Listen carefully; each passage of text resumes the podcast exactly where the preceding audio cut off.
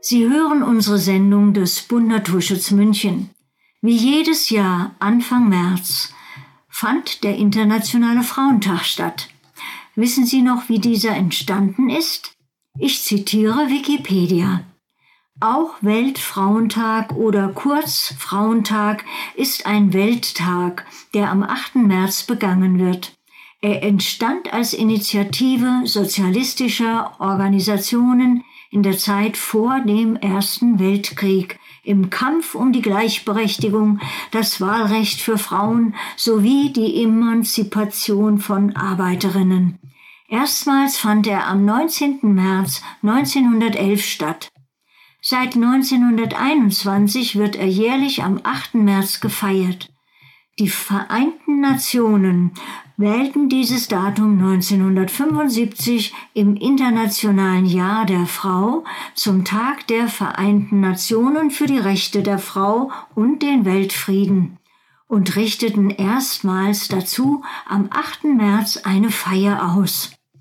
Wir schreiben das Jahr 2020, wie sieht es aus mit der Gleichberechtigung, mit der Anerkennung der Frau in bestimmten Berufen, die eher von Männern dominiert werden? Zum Beispiel in der Naturwissenschaft. Anerkannt? Hm, inzwischen ja, könnte man sagen, doch gleichberechtigt? Früher durften kluge Frauen in vielen Bereichen nicht arbeiten. Sie wurden diskriminiert und unterdrückt. Eine Wissenschaftlerin war bis Mitte des letzten Jahrhunderts eine Ausnahmeerscheinung. Das hat sich wesentlich gebessert. Und doch sind Frauen in der Wissenschaft unterrepräsentiert.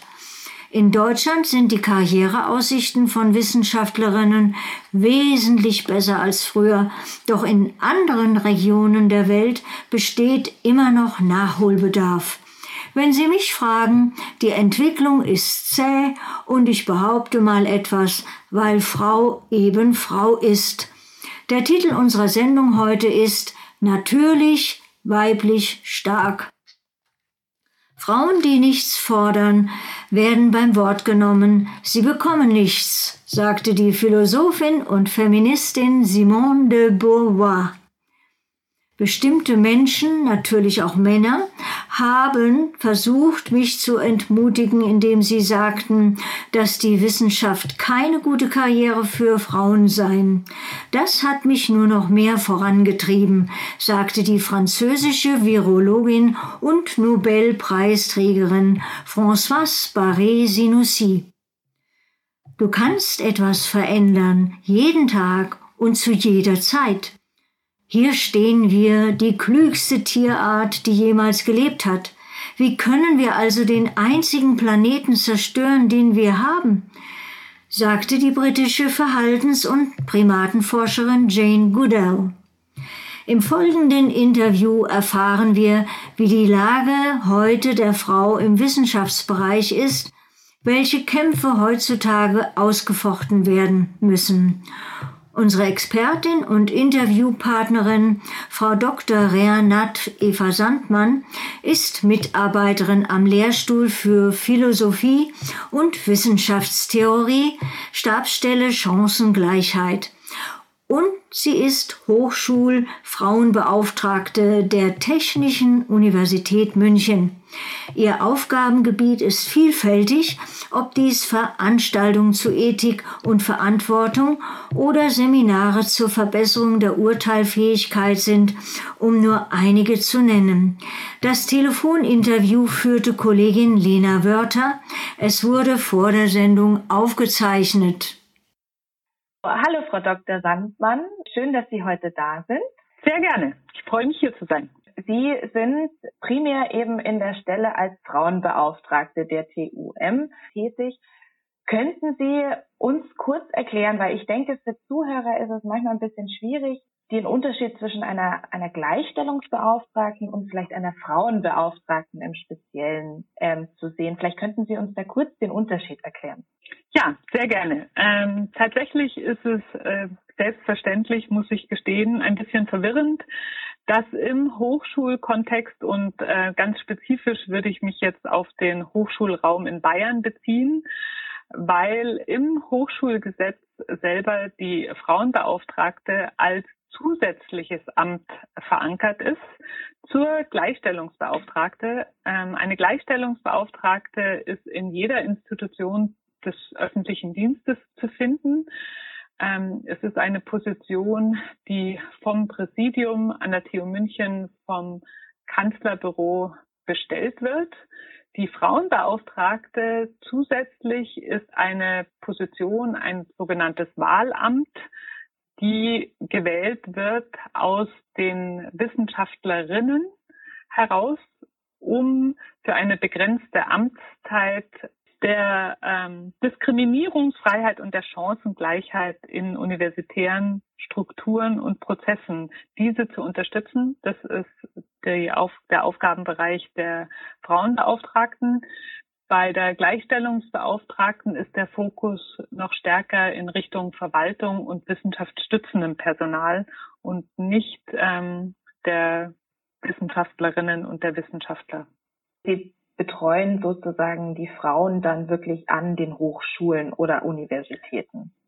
Ja, beziehungsweise auch äh, das große Thema Vereinbarkeit ist eben eins, was ähm, im besten Falle auch nicht nur den Frauen äh, überlassen wird, sondern eben auch die Eltern beide Teile sich darum bemühen. Insofern äh, fragen durchaus auch bei uns äh, im Büro Väter an, die Themen in Richtung Elternzeit oder auch Diskriminierungsthemen aufgrund von Vaterschaft haben.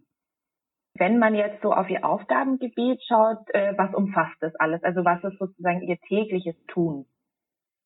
Also als ähm, Frauenbeauftragte ist es ein, ja, ich sag mal ein Privileg, so empfinde ich es, ähm, an den Strukturen, an den neuen Strukturen, an den im besten Falle immer bessere werdenden Strukturen teilzuhaben, um Gleichstellungsreflexion mit einzubeziehen. Ganz konkret, wenn eine, ein Berufungsverfahren ansteht, eben für eine neue Professur, dann hat man als Frauenbeauftragte in so einer Berufungskommission ein Stimmrecht, um auf die Gleichstellungsprozesse zu achten. Ähnlich ist es eben in den Gremien der Universität, in den selbstverwaltenden Gremien ähm, gibt es jeweils einen Sitz mit Stimme für die Frauenbeauftragte, also auch ein politisches, eine politische Position. Neben der Stellenbesetzung, das würde ich jetzt mal als großes Thema Berufungsverfahren ähm, einstufen, geht es tatsächlich auch um ein gewisses Beschwerdemanagement, beziehungsweise wenn eine Person sich eben diskriminiert fühlt, ungleich behandelt, dann ähm, ist tatsächlich die Frauenbeauftragte, und Sie müssen sich vorstellen, ähnlich wie ich die Frauenbeauftragte für die Technische Universität München als Ganzes bin. Diese Struktur setzt sich in den Fakultäten fort. Auch da gibt es für die jeweiligen Bereiche Frauenbeauftragten. Und so stellen wir ein ganzes Beratungsnetzwerk für Hilfesuchende zur Verfügung, die Fragen haben, unterschiedlichster Art eben, also es ist ein Beschwerdemanagement, was auch dahinter steht. Ich wollte jetzt nochmal zu Ihren Anfängen kommen. Das Amt der Frauenbeauftragte, so wie ich das jetzt gelesen habe, gibt es ja schon seit 1989 an der Technischen mhm. Hochschule München. Das war sehr zu meinem Überraschen. Vielleicht können Sie kurz umreißen, was Sie damals, Sie haben ja 2008 das Amt übernommen, wie hat damals diese Stelle ausgesehen und wie ist es jetzt im Vergleich zu heute? Also die Grundlage ist tatsächlich eben immer noch das bayerische Hochschulgesetz. Also die Grundlage ist noch die gleiche. Die Aufgabenbeschreibung eben auch äh, der Diskriminierungsfreiheit, die Diskriminierungsfreiheit zu unterstützen und die Chancengleichheit. Auch die ist gleich. Was sich, äh, denke ich, was mich bewegt hat, das als reizvoll zu empfinden, ist wirklich die Hochschulpolitik und die Möglichkeit in einem mir vertrauten ähm, Rahmen doch Strukturen zu beeinflussen und mitzuwirken, damit sie noch ja, der Antidiskriminierung sozusagen dienen. Was sich vielleicht geändert hat, und das ist, ich hoffe, nicht nur geschuldet, weil ich eine Optimistin bin und dieses Amt sehr gerne begleite, ist, dass es von einer eher, von einem Seitenbereich Damals, denke ich, wurde die Position geschaffen aufgrund der schlechten Zahlen. Auch äh, heute ist Bayern nicht vorne weg, wenn es um die Zahl der Professorinnen geht. Sprich, da ist ein deutlicher Nachholbedarf. Ähm, Frauen sind an der obersten Position in der Universität einfach unterrepräsentiert und das gilt nicht nur für eine technische Universität München, sondern auch für andere Universitäten. Was sich eben geändert hat, ist, dass die Akzeptanz des Themas sehr viel größer geworden ist in den Hochschulgremien. Insgesamt die politische Unterstützung ist doch deutlich mehr, dass der Rückenwind, den die Politik somit für das Thema bereitstellt, eigentlich deutlich angenehmer geworden ist und besser agieren lässt als, denke ich, vor noch zehn Jahren. Was würden Sie jetzt sagen, plakativ, was ist jetzt so das Hauptproblem, was wir heutzutage haben oder was sich eventuell verändert hatte von damals zu heute. Es sind ja dann doch in manchen Studiengängen, wenn man jetzt schaut, auch in den, sage ich jetzt mal, naturwissenschaftlichen Studiengängen steigt der Anteil der Frauen. Wie war es damals, wie ist es heute? Also es hat sich ja dann doch, muss ich sagen, eher zum Positiven. Aber es hat sich jetzt dann doch äh, über die letzten Jahre verändert. Genau. Ähm, ich denke, man kann das sicherlich nicht an einzelnen Maßnahmen festmachen, warum sich das ähm, Thema verändert. Ich hoffe mal, dass unsere Gesellschaft einfach dazu lernt und ähm, da die eigenen Strukturen verbessert, dass mehr Studentinnen auch sich für naturwissenschaftliche beziehungsweise auch ingenieurswissenschaftliche Studiengänge interessieren. Das ist definitiv ein Trend, den man äh, beobachten kann. Allerdings, und jetzt bin ich ähm, leider bei der Einschränkung, es sind immer noch zu wenige eben an den obersten Positionen. Das äh, Beispiel, was ich da nennen möchte, weil es einfach sehr plakativ ist, weil seit über zehn Jahren eben der Studentinnenanteil zum Beispiel in der Medizin sehr, sehr hoch ist, um nicht zu sagen über 50 Prozent, ist es immer noch auf den obersten Rängen sind Frauen deutlich unterrepräsentiert, beziehungsweise die Klinikas sind sehr männerdominiert, obwohl die Grundgesamtheit der Medizin da deutlich weiblich ist. Um das auch nochmal aufzugreifen, in dem Sinn erfasst zum Beispiel die Technische Hochschule München die Karrieren der Absolventinnen oder auch Tendenzen, also mhm. um dann Tendenzen abschätzen zu können, weil bei vielen jungen Frauen ist es so, sie haben ja ein Studium erfolgreich absolviert, mit Auszeichnung äh, eventuell dann auch und in Anführungszeichen verschwinden dann im Kinderzimmer. Ich denke nicht nur im Kinderzimmer, sondern wahrscheinlich eben querbeet in Positionen, die attraktiver für sie sind. Also ich äh, würde da immer gerne hoffen für eine freie Gesellschaft, dass sich die Damen, wir finden sie zwar nicht jetzt im akademischen System, weil dieses System anscheinend einfach nicht attraktiv ist. Und genau da müssen wir die Strukturen ändern, um denke, die Frauen sind schon ziemlich perfekt. Man muss eher das System ändern als die Frauen. Und sie finden ihren Weg nicht, ähm, weil andere Positionen anscheinend besser vereinbar sind, um dieses Wort äh, zu gebrauchen, und zwar sehr wohl für die Familie als auch für andere Interessen, die die Frauen eventuell dann doch haben. Also dass es auch zusammen, also gleichzeitig gemacht werden kann, dass eine Frau sowohl eben auch Familie haben kann, als auch eben in dem Hochschulkontext auch erfolgreich sein kann.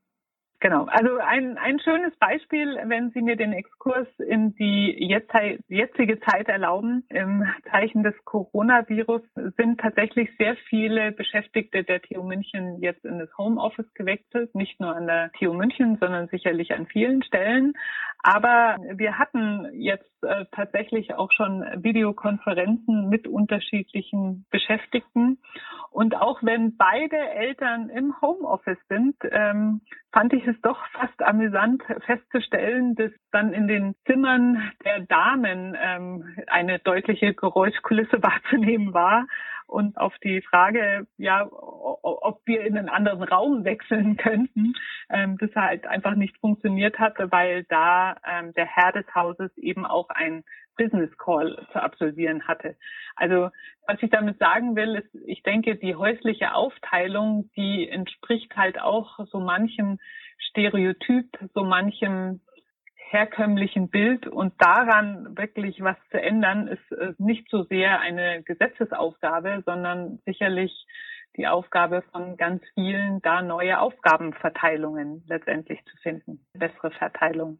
Also dass man sozusagen dann auch im, im Sinne jetzt des Homeoffice dass nicht nur die Frauen wieder in diese Mutterrolle gedrängt werden, weil sie haben ja eigentlich auch ganz normale Arbeitsstellen, wo sie ja eben, wie Sie ja gerade schön gesagt haben, auch da sein müssen und man das ja die Kindererziehung ja dann auch wieder teilen sollte. Ja, und ich äh, finde schon spannend, dass gerade dieses Homeoffice, ich meine, viele Frauen mit einer äh, Kinderbetreuungspflicht, sage ich mal, haben einen Homeoffice-Zugang schon seit längerem versuchen eben sehr wohl durch eine strenge Taktung das alles zu regeln und sind ja sehr gerne im Büro, weil das äh, letztendlich eine Möglichkeit der Konzentration ganz auf die Arbeit bietet, was sonst Damen der, des Multitasking dann doch einer Herausforderung gleicht. Und ich setze da viel Hoffnung, weil ich meine, äh, noch näher, als wenn alle zu Hause sind, wird nicht werden, um da vielleicht einen gleichberechtigten Weg zu finden. Wenn wir schon bei so einem, einem heiß diskutierten Thema sind, äh, würde ich jetzt noch gern eine Sache ansprechen, die Frauenquote. Also über mhm. Frauenquoten wird ja heutzutage sehr viel diskutiert, äh, heiß diskutiert. Ähm, Sie als Frauenbeauftragte was, wie sehen Sie Frauenquoten generell an? An Hochschulen, auch öffentlichen Einrichtungen oder in Unternehmen? Sehen Sie das sinnvoll oder denken Sie auch eher, dass es nicht der richtige Weg ist? Also ich äh, nehme mal ein sehr kräftiges Argument, was wir tatsächlich heute wieder begehen, nämlich den Equal Pay Day. Meine Haltung dazu ist, solange wir diesen Equal Pay Day noch feiern, sprich, dass die ähm, äh, Wertschätzung und auch die finanzielle Leistung, sage ich mal, beziehungsweise die, ähm, das Geld einfach nicht gleichberechtigt verteilt wird, haben wir durchaus das Recht für eine Frauenquote, das Recht, eine positive Diskriminierung der Art einzuführen, wenn sie definitiv ja, wenn sie definiert wird, wenn sie konkret definiert wird, wenn es nicht jetzt pauschal ja oder nein, sondern für welchen Kontext ganz konkret, für welche Grundgesamtheit und selbstverständlich auch, welche Mechanismen löst das Ganze aus.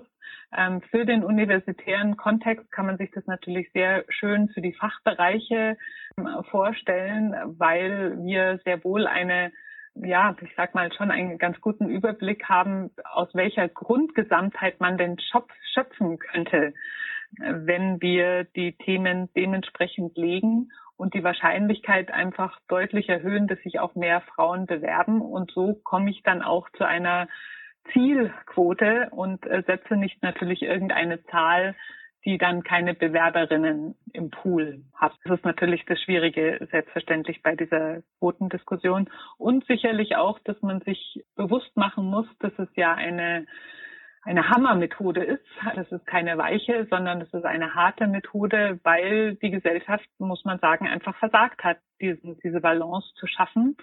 Und dann mache ich es mit Gewalt und das kann kein, keine kluge Maßnahme sein, ähm, sondern da wären sicherlich viele äh, kleine Steuerungsmechanismen wertvoller, aber die haben bisher leider versagt. Sie als Frauenbeauftragte, was möchten Sie noch erreichen oder wo sehen Sie noch das Potenzial in der Zukunft? Was muss sich noch dringend ändern? Also Vereinbarkeitsstrukturen hatte ich ja schon angedeutet, dass ich einfach das wichtig finde, eben Väter in ihrer Elternzeit zu motivieren, dass es eben nicht nur die klassischen vier Wochen oder vielleicht auch zwei Monate sind, sondern dass Elternzeit einfach äh, gleichberechtigt genommen werden darf und auch genommen wird. Aber auch gerade was die Universität angeht, Anti-Bias-Training, sprich sich seiner eigenen Vorurteile bewusst zu werden, bis manche Mechanismen sich einschleichen und man vielleicht unbewusst ja so manchem Muster nachhängt. Ähm, sehr schön verdeutlichen tut es immer diverse Studien, die gezeigt haben, wie gerne man im Einstellungsprozess eben sich selber wieder einstellt oder eben auch der, die Vorgängerposition genauso besetzt, wie sie vorher war und nicht auf wirkliche Kompetenz und die Qualifikation achtet, die die Person haben muss für mhm. diese mhm. neue Stelle. Vielen Dank, Frau Dr. Sandmann. Äh, toll, dass Sie sich Zeit genommen haben. Ja, freue mich, äh, je mehr Personen tatsächlich sich der Gleichstellung da öffnen und sie nicht als verstaubtes Thema ansehen.